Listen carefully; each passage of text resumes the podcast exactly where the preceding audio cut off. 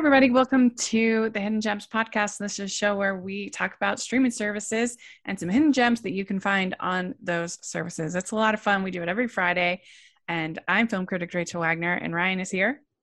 Hey, Rachel. It's great to be back with you once again. It's always a privilege. And uh, I'm just, this is one of those periods where I'm just surprisingly happy with how my life is going. Oh. Not to oh. say that I'm a pessimist per se, but it just sometimes there's parts where it's like I'm in like a deep valley, but mm-hmm. there are other times where I'm in a massive peak, like when I was out there with you or when I mm-hmm. was, you know, doing this and the other thing.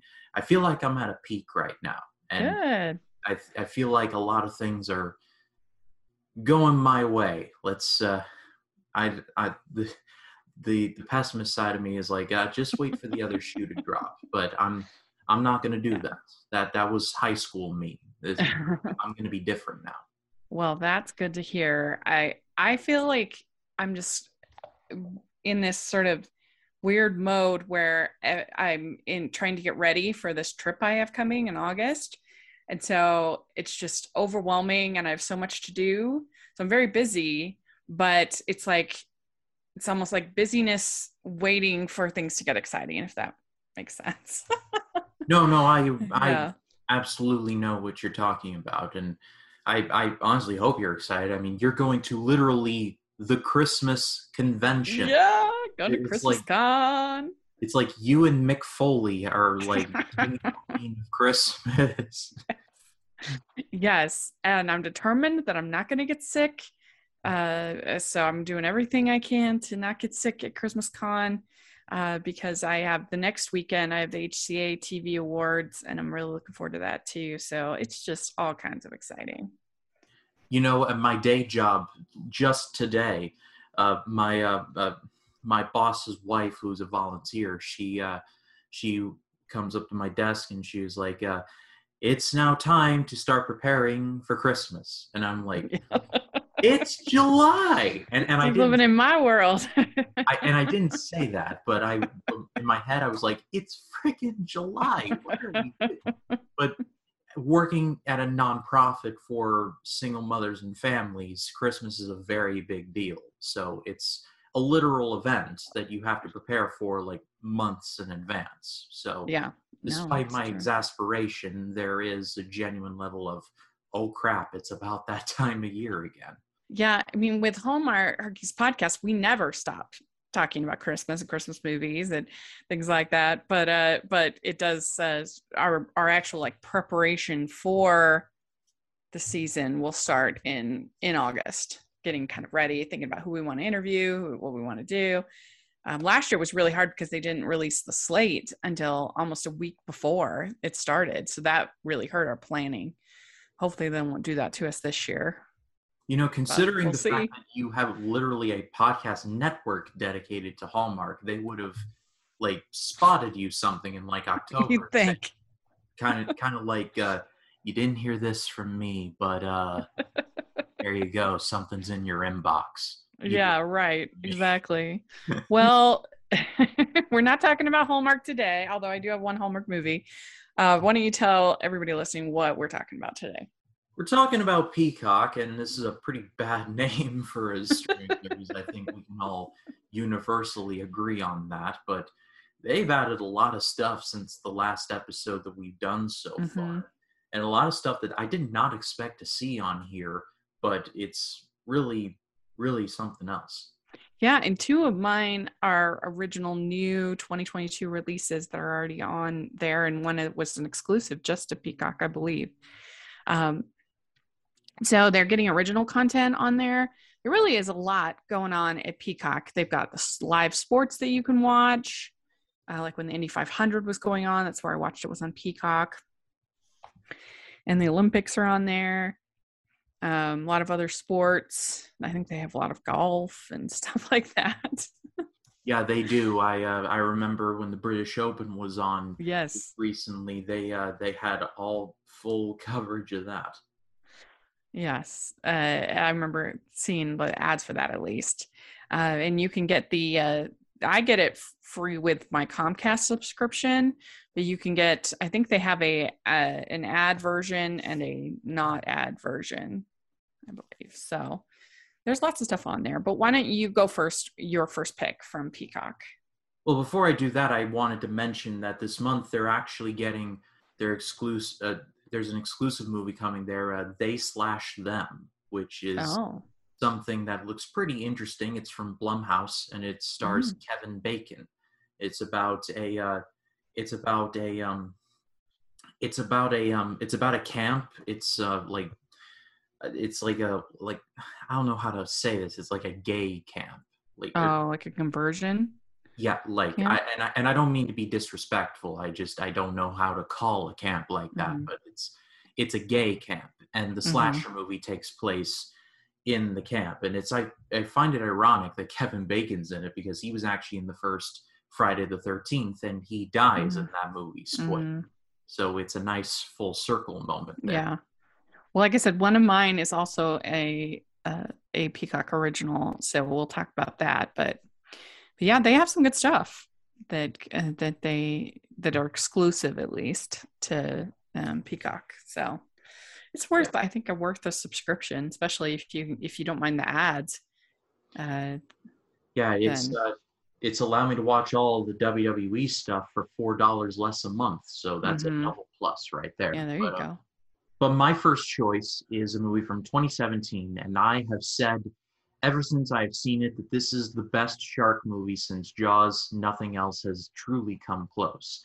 It's called Mhm. The Shallows. Uh, this was this movie stars Blake Lively as a surgeon who is on vacation, just trying to get away from it all for a bit. She gets in a she gets in an accident where her surfboard breaks, and she's basically stuck on this reef in the middle of this in the middle of the sea and there's a hungry shark about and he's not going away anytime soon you know jaws kind of broke the shark movies uh, the the shark movie subgenre because every shark movie that has come out will inevitably be compared to the first jaws and even the jaws sequels pale in comparison so it's automatically at a handicap there but i like the direction they went with it kind of doing a doing a survival kind of thing. It's like gravity, but not in space, but in the sea and with a shark instead of, well, the vacuum of space. This movie stars Blake Lively, and I, and actually, I'm, I'm a fan of her performance here because you just get enough knowing about her going in to where you're on board with hoping she makes it out of this. But then when it gets, you get thrown into the shark stuff, it's like immediate. This movie I think is just about an hour 45. It's, it's not even that, it's just under 90 minutes. So you get enough character to where you know who she is, you know what she's going through, and then straight into the shark stuff. So this pacing is pretty nice. It's pretty light and breezy. It sounds a bit weird for a shark movie, but it's pretty light in terms of timing. The movie knows exactly what it's doing in that regard. And like I said, Jaws is like great like god tier shark movies but this is a this is a close second in terms of quality hmm Yeah, I like this movie. I'm a big uh, shark movie fan. Uh, and this that year there was this and uh, 47 meters down, which I liked both of them. I thought they were both good. I'm one one of the few who seem to enjoy both. Uh, but, uh, but yeah, this this it gets a little kind of ridiculous by the end with her lighting it on fire and I don't just everything that that happens.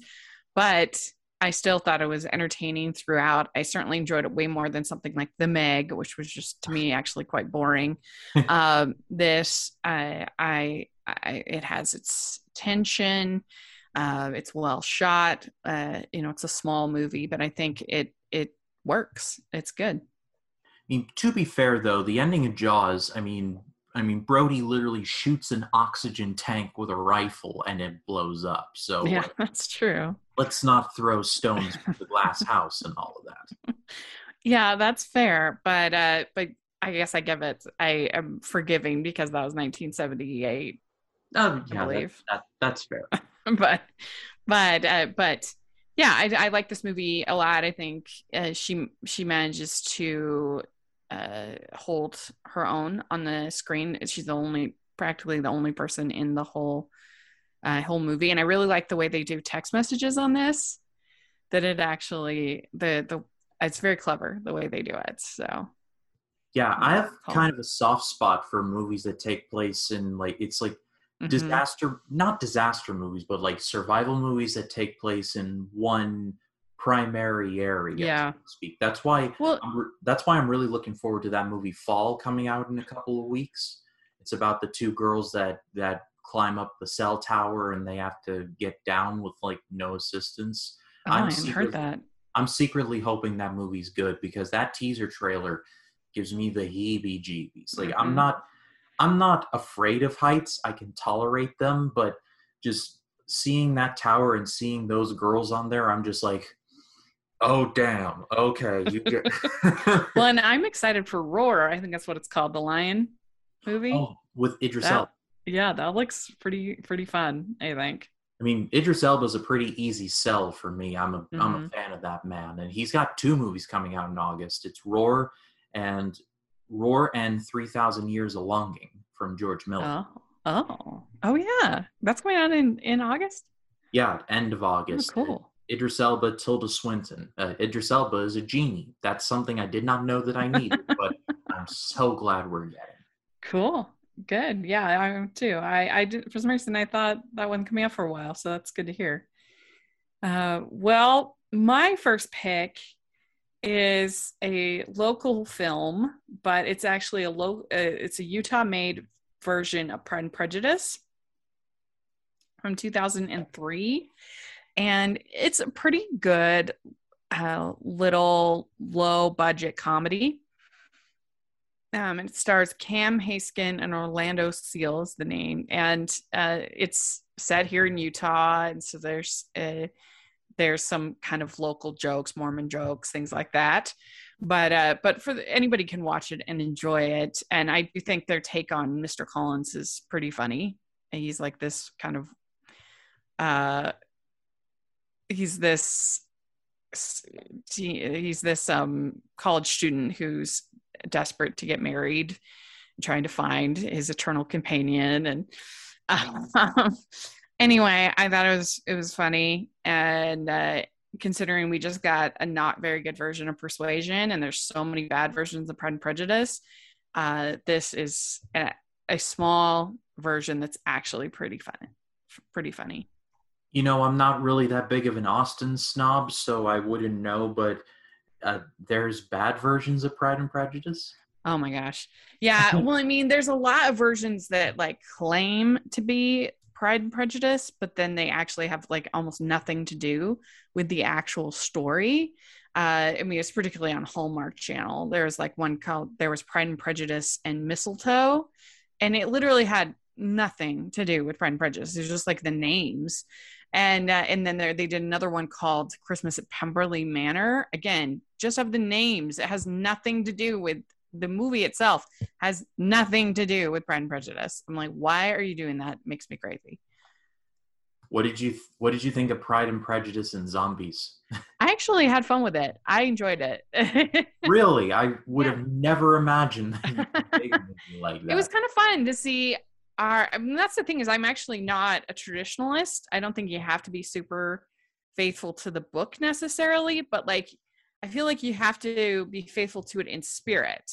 Like you can have it in a different setting, you can have it in a different time, but I should be able to recognize, okay, this is Pride and Prejudice. Like they just did a movie called Fire Island, uh, which has is the Pride and Prejudice story, bare bones, loosely adapted, but like the main beats are there. Uh, but it's set in Fire Island and it's a gay uh, LGBTQ story uh, and that worked for me. Uh, it's very mature, not so. If you don't like mature content, it's not for you. But anyway, um, I, I'm not a true. I'm not somebody that doesn't like adaptations, but I think it should at least be the story, and it should at least have something to do, not just be the names. I don't know. Makes me crazy when Hallmark does that.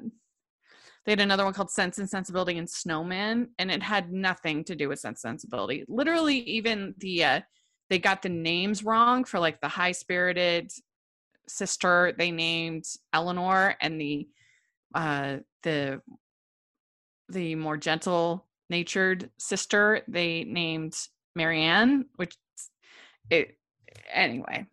But this one is actually pretty fun. Right. So, uh, so my next choice is a movie from 2012, and this is a movie that got dunked on quite a bit, but for some strange reason, I just, I've kind of, I, I like the idea of it, and I like it in practice. It's called Man on a Ledge. Uh, this mm-hmm. tells the story of a former cop played by Sam Worthington who was framed for a crime that he did not commit, and so after getting out of prison, he well goes to the biggest ho- one of the biggest hotels in New York and gets out on the ledge and plans to well seemingly to jump. However, there's something else going on as his brother and an accomplice are committing a diamond heist and getting back at the guy who framed him. I remember when this came out, uh, I wasn't really big into reviews at the time. I just saw this premise and I saw this cast and I was like, there's potential here. I like this. And I don't know, that attitude has always stuck with me throughout. And no one really loves this movie. It, like is a bit of a strong term also, but I don't know. I like this idea. I like how how this man stands on the ledge distracting the police while this heist is going on without their knowledge. I like that. I like the spirit of that. And also mm-hmm. I like the idea of how like it's pretty much in the ball the balls in the court of the people who framed the cop because the cop could either tell him everything and then jump or just jump and then the cops will be like say hey this guy who just jumped he may have known you for something. Care to explain? So it's the it's the must lose situation for the uh, for the guy who do does the framing. There's it's actually quite quite good. Uh, sam worthington's in this Elizabeth Banks is in this, Jamie Bell is in this, and even Ed Harris is in this as the main villain, if my memory serves. I may be wrong on that, but Anthony Mackie is also in this as well. And this was one of my first intros to him before he would become Captain America and and and and Falcon and all of that. So, like I said, I have a soft spot for this one. It's not the greatest ever, but it's a solid little thriller that I think uses its premise for about as well as you might imagine. Mm-hmm. Yeah, I remember when it came out, everybody was saying that uh, the uh, that Hollywood needed to work harder on titles because they had "We Bought a Zoo" and "Man on a Ledge," and there were a couple others like that. I remember when I remember when "We Bought a Zoo" came out. I was like, "That's like the most literal title I've ever I've ever read." Yeah. Uh, I haven't seen it, so that's interesting. All right. Um, my next choice is uh, also about heists, kind of. it's called The Bad Guys, and it came out this year. Now it's on Peacock. Uh, this is from DreamWorks, and was some really cool things about this movie is the animation is just absolutely beautiful, and I guess it's based on these books, kids' books but uh, but I loved the uh, the style of the sort of the hybrid 2D CG animation looked beautiful. And I also loved the fact that it was actually set in LA and there were like noticeable landmarks in LA. You don't have that often in an animated film. Usually they're if they are set in a city that's usually a, a made up city like San Francisco.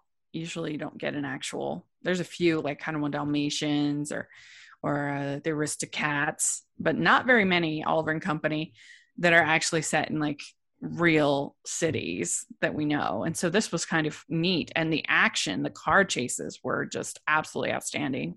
So good, so well done.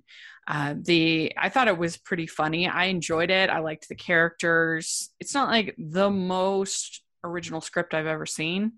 Like you basically know what's going to happen from the beginning to the end. There's no real surprises, but I didn't mind that because I, was being entertained in so many other ways. The music was really good. Uh, the voice acting, you know, Sam Rockwell, uh, Awkwafina, Craig Robinson, uh, great. So great uh, voice cast, and I just thoroughly enjoyed it. It's still one of my favorite movies of the year. Yeah, I've yet to review this one, but I want to review it before the end of the year because this was this was brilliant. I did not expect it to be this good, but it was really good and I'm glad the Pixar like did this because it's gotten them out of the boss DreamWorks lump that they've been in. You mean DreamWorks? What did I say? You said Pixar. Oh shoot! wow, okay. DreamWorks. I'm yeah. glad DreamWorks did this. It's, it's yes. got them out of the slump that they've been since like Boss Baby and that whole crap and that whole yeah. thing. Is yeah, like you said, it's definitely a story we've seen before. The villain who who like grows a heart of gold. We've seen something like Nightmare Before Christmas immediately springs to my head. But I like how like I like the the visual metaphor of what happens when like when Sam Rockwell's like like the tail just goes crazy and just like like I like I like that. I like that. Mm-hmm. I like the spirit of that and I like I like the message too. Just because something looks good doesn't mean that is good and that's I'm trying to make that not a spoiler, but I mean well, and it's just really nice when you have a story about family and you know you make your own families and uh, so I I think that's always uh, you know a nice message to have. And you're right about DreamWorks; they really needed it after a rough couple of years.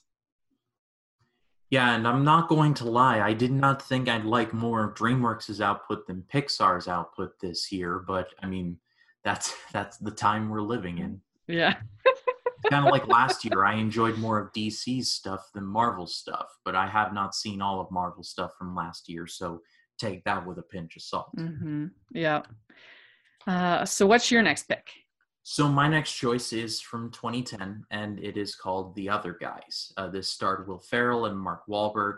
They're basically the cops you call last. Like they're like they're basically the desk guys, but they long to be more. Uh, Will Ferrell's character is definitely the bookworm of the two, and Mark Wahlberg was a bigger deal, but something happened involving a relatively famous New York Yankee, especially in recent Yankees history, uh-huh. someone who wears the number two, that he gets the nickname Yankee Clipper. So, and and and he was severely demoted.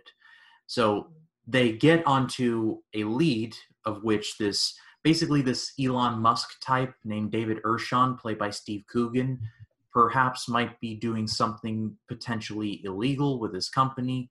And so they start to probe. However, there is resistance within the department. This is definitely this is definitely a comedy. It's definitely a spoof of like cops going up against corrupt stuff.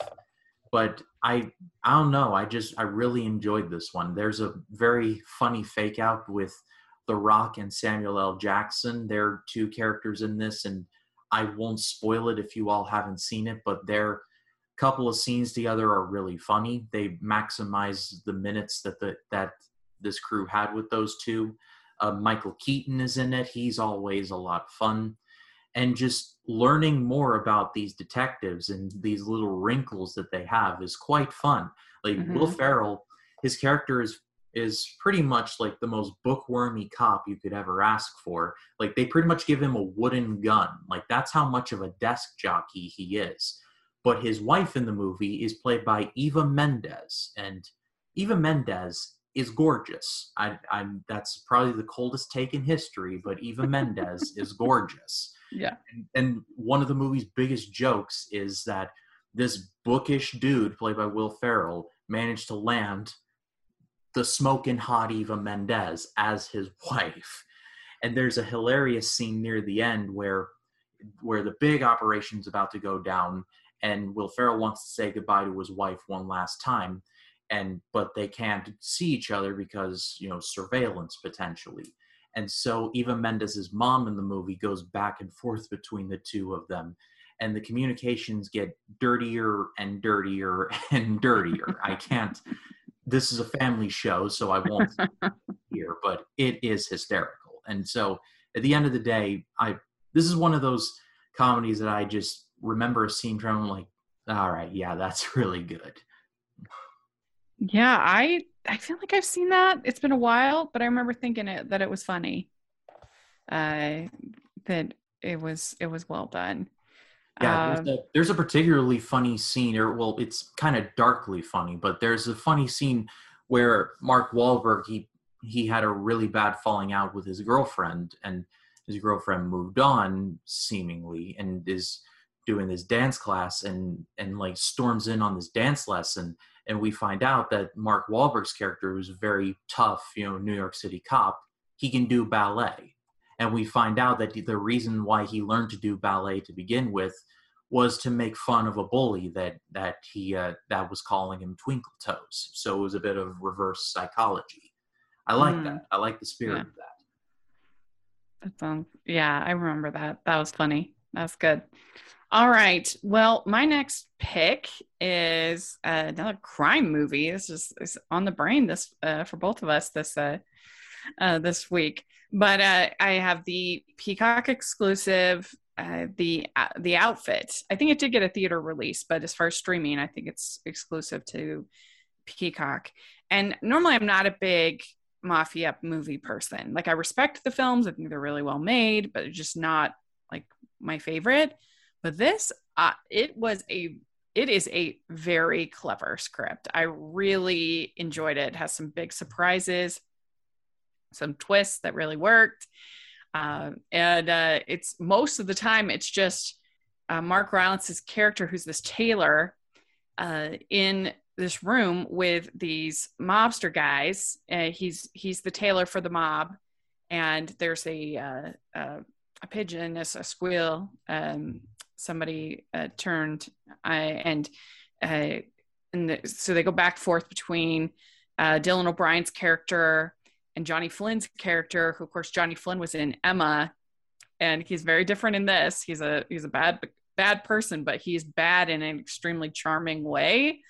He's very handsome and great. And I'm normally kind of not that huge onto Mark Rylance, his sort of gimmick, but this summer I really loved Phantom of the Open. That was great, and then I really thought this was great too. So I guess I'm I'm becoming a convert to Mark Rylance, evidently.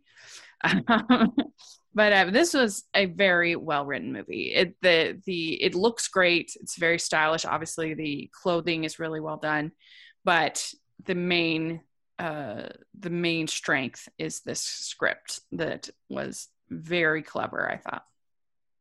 yeah it makes me sad because this actually was at my local theater and i just did not have the time to see it and it makes me sad because i heard nothing but great things about it and in terms of cast in terms of Mhm. subject matter this is something that's way up my alley that's I think you'd like it. I even even if it's a bummer you can't see it on the big screen, you should watch it on Peacock. yeah i'm gonna make a point of it to watch it before the end of the year hmm Yeah. So what's your next? So my next choice is from 2003 and it is called The Skulls. Now this is another one that definitely is not beloved but for some strange reason I just like the general concept. It it stars the late Paul Walker, may he rest in peace. It tells the story of a college student who goes to I want to say it is Yale. It's been a minute since I've seen it so it's uh, Mhm. it's a bit hard to remember right now, but it's an Ivy League school. And this and this young man learns of a secret society called the Skulls. If you join it, you get special privileges. It, it's it's the very definition of a secret society. However, he slowly begins to learn that the secret society, well, it's a bit more sinister than he originally thought of. I I definitely can see why people didn't like this, but I just I like the mystery side of things. I like I like this kind of analyzation of like fraternities and and sort of things like that. Like Paul Walker is in here, like I said, and it's sad that he is no longer with us because I think he actually does have some really good scenes here. And people only know him as like the tuna no crust guy from from the Fast and the Furious, which I mean, he's good in those, and that's what he's most known for. But in smaller movies like this, I think he has more than a few scenes where I'm like, there's potential here. I like this. And the finale is is actually really good here as well. It's basically the protagonist turning the skull tradition on its head. It's honestly quite cathartic. So, like I said, it's not the greatest, but I just I love this kind of stuff. This there's intrigue, suspense. I thought it was well done for the subject matter that it is dealing with. Mm-hmm. Yeah. I've never seen that one. I do remember that Roger Ebert wasn't a fan. I remember his review. That's the only thing I know about it, but uh, but I've never seen it. So that's interesting. All right. Well, my next choice is a Hallmark movie from way back. It's from 2009, which is like ancient for Hallmark. It's called Before You Say I Do. And this stars David Sutcliffe, who was famous on Gilmore Girls, uh, playing Christopher on Gilmore Girls. And then Jennifer Westfeldt, who's been in a bunch of comedies. Uh, uh, Kissing Jessica Stein, I think is one that she's in. Anyway, um, she uh, friends with kids. Uh, she was she used to be uh, Jon Hamm's girlfriend. They dated for a long time. Anyway, she's charming, sweet, uh, but she had this horrible marriage where her husband wasn't faithful to her, and uh, she is very nervous about the idea about getting married again because she was had this really bad marriage, and uh, he so he's engaged to her, but she's having cold feet, uh, and so he ends up in a car crash where he wakes up from the car crash and it's 10 years previous and it's the day before she's going to marry this guy that he knows is no good. And uh, so then he goes and tries to make everything right and convince her uh, so that she will want to marry him later on won't have this trauma that she's dealing with. And it's just a cute little rom-com. I uh, lauren holly is in it. She's good. You can always count on her. Uh, and uh, I think David Sutcliffe and Jennifer Westfeldt have nice chemistry, and they're I think they're pretty pretty good actors for this kind of TV movie. Uh, and uh, yeah, it's fun. I mean, who doesn't like a time travel movie like this? a time travel rom com. is this kind? Is it a spoiler to ask if it's kind of like The Family Man, where it's like it's all a dream? Um, they well, it's it's it's not a in the because in the Family Man it's as if he's being given he doesn't go back in time it's more like like muriel's wedding or something like that where they go yeah. back in time family man he just he's the same age as he is but it's as if he had made this different decision mm-hmm. you know uh, but so uh, that's i can't remember honestly if it's all a dream how they all how they all work it out at the end it's been a little bit since i've seen this one but um but yeah, that he it's like a time sh- they go he goes back in time. Got it. Yeah. So, uh, what do you have next? So my final choice is from is from 1998, and it was directed by Sam Raimi, and it is called For Love of the Game. This stars Kevin Costner, and it tells the story of well Costner, who is a pitcher for the Detroit Tigers. It's basically he's basically on the way out. He's been underperforming for quite some time. His girlfriend is breaking up with him. It's a very rough time. And so basically, this movie follows him seemingly in what appears to be his final game as a pitcher.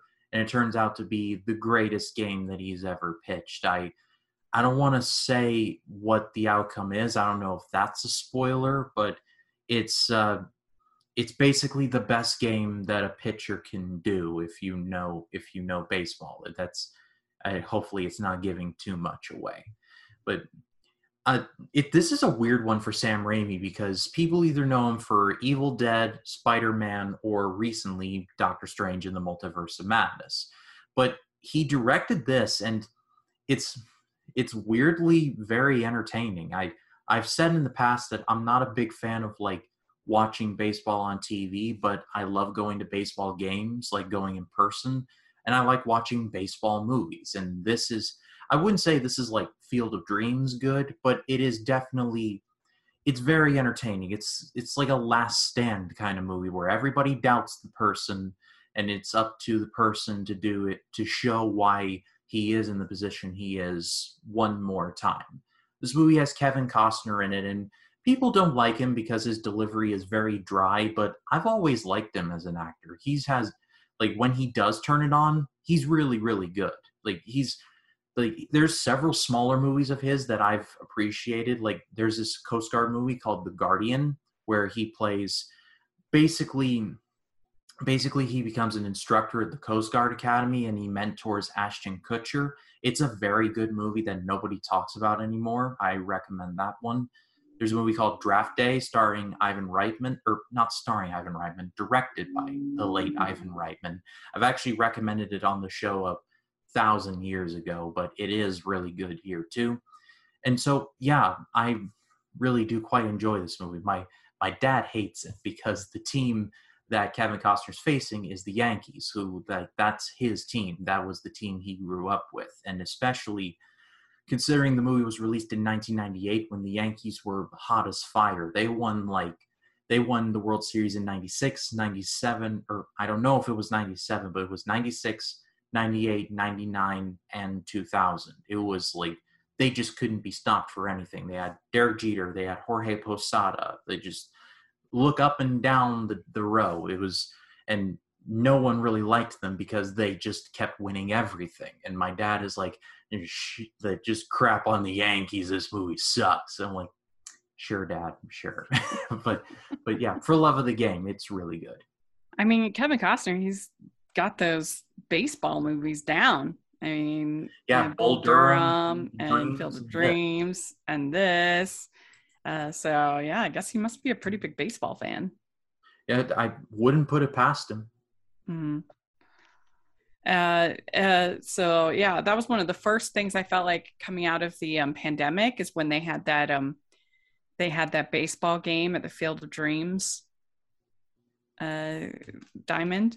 That yeah. was really cool. I mean, to get me to watch a baseball game that takes something. definitely, definitely. So, well, my last pick is I met a stretch as far as hidden gem because a lot of people love this movie and it was popular enough to get a sequel. But uh, it's Mamma Mia, and you know me about musicals. I love musicals, and I admit that Pierce Brosnan is not great in this.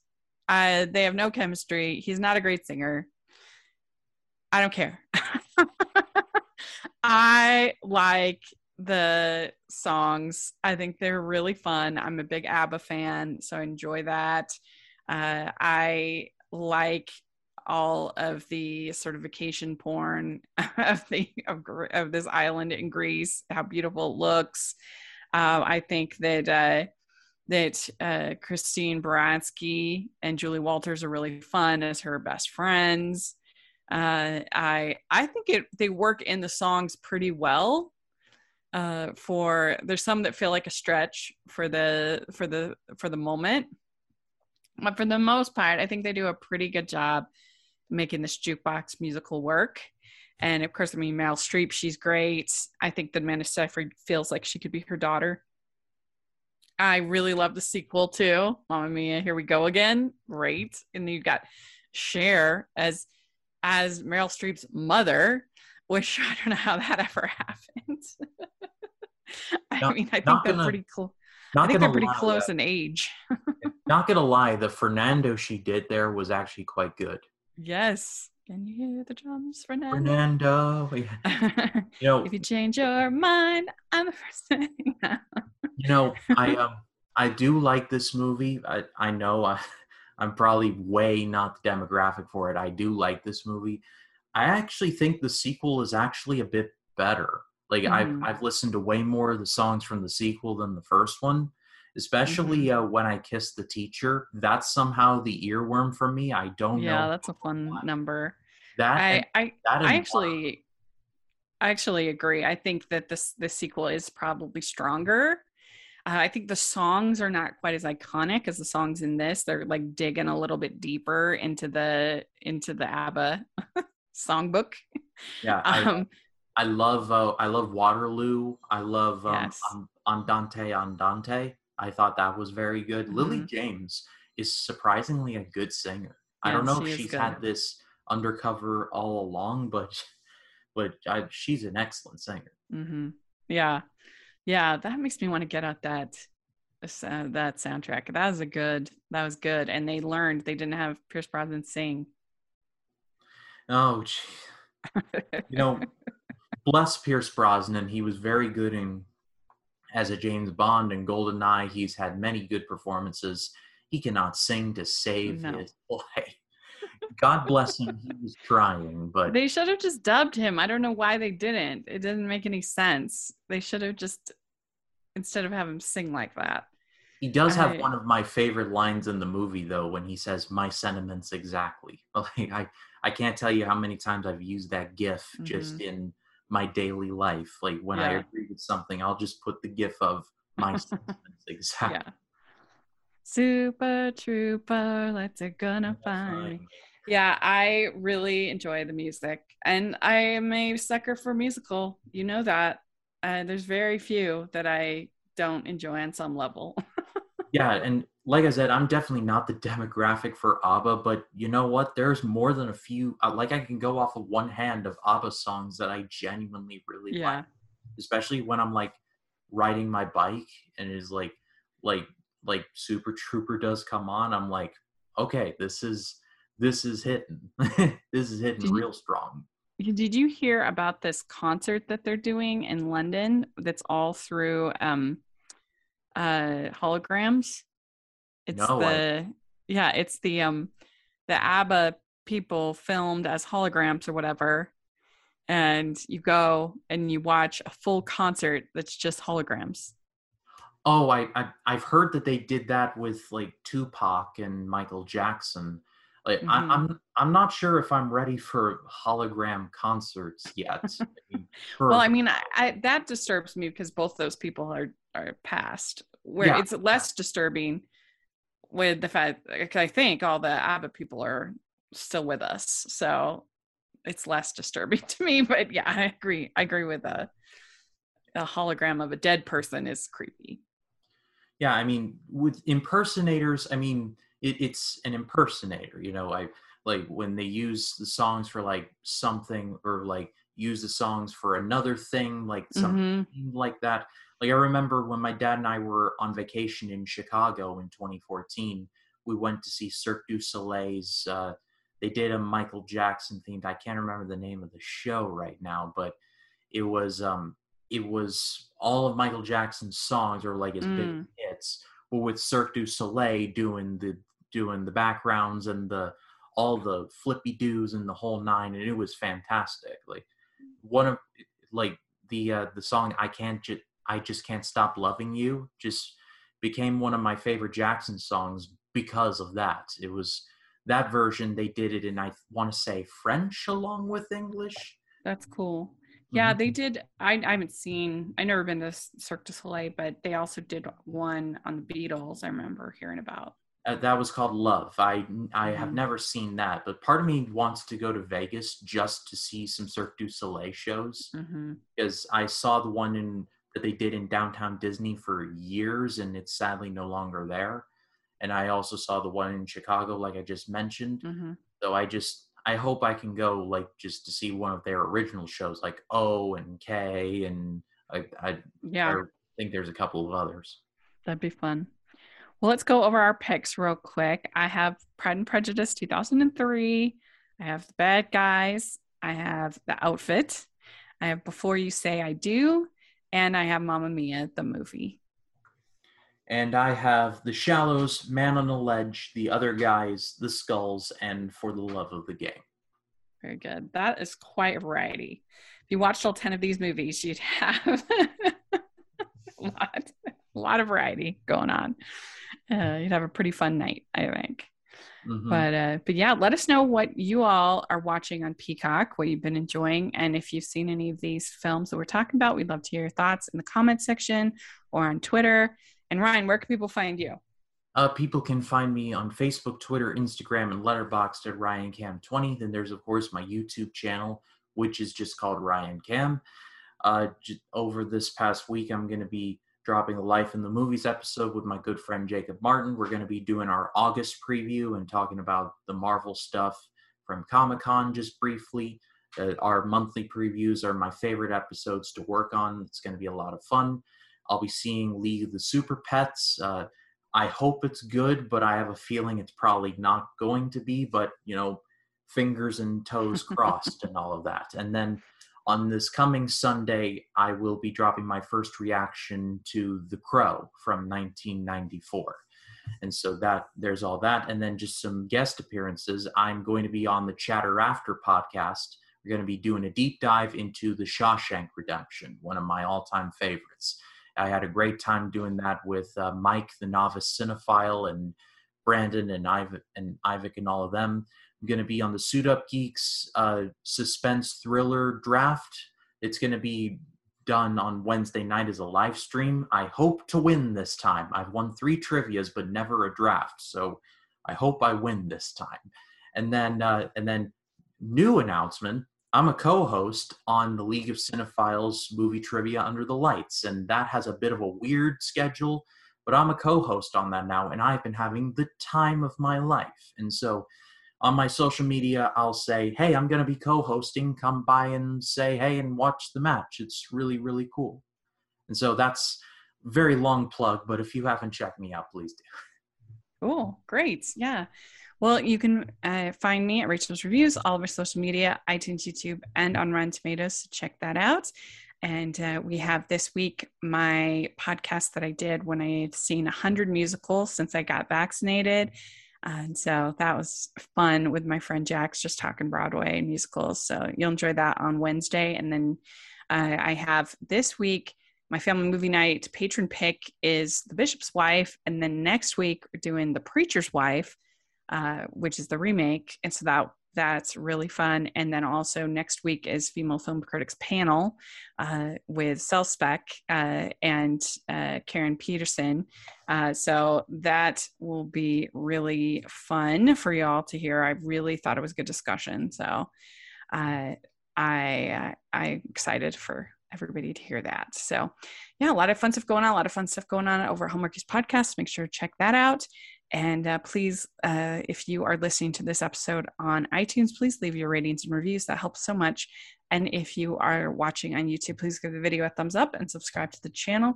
We appreciate that so much. We also have the patron group and merch store. Lots of fun stuff going on over there. And uh, so please take a look. And uh, thanks, everybody. We'll talk to y'all later. Bye, everyone. Bye.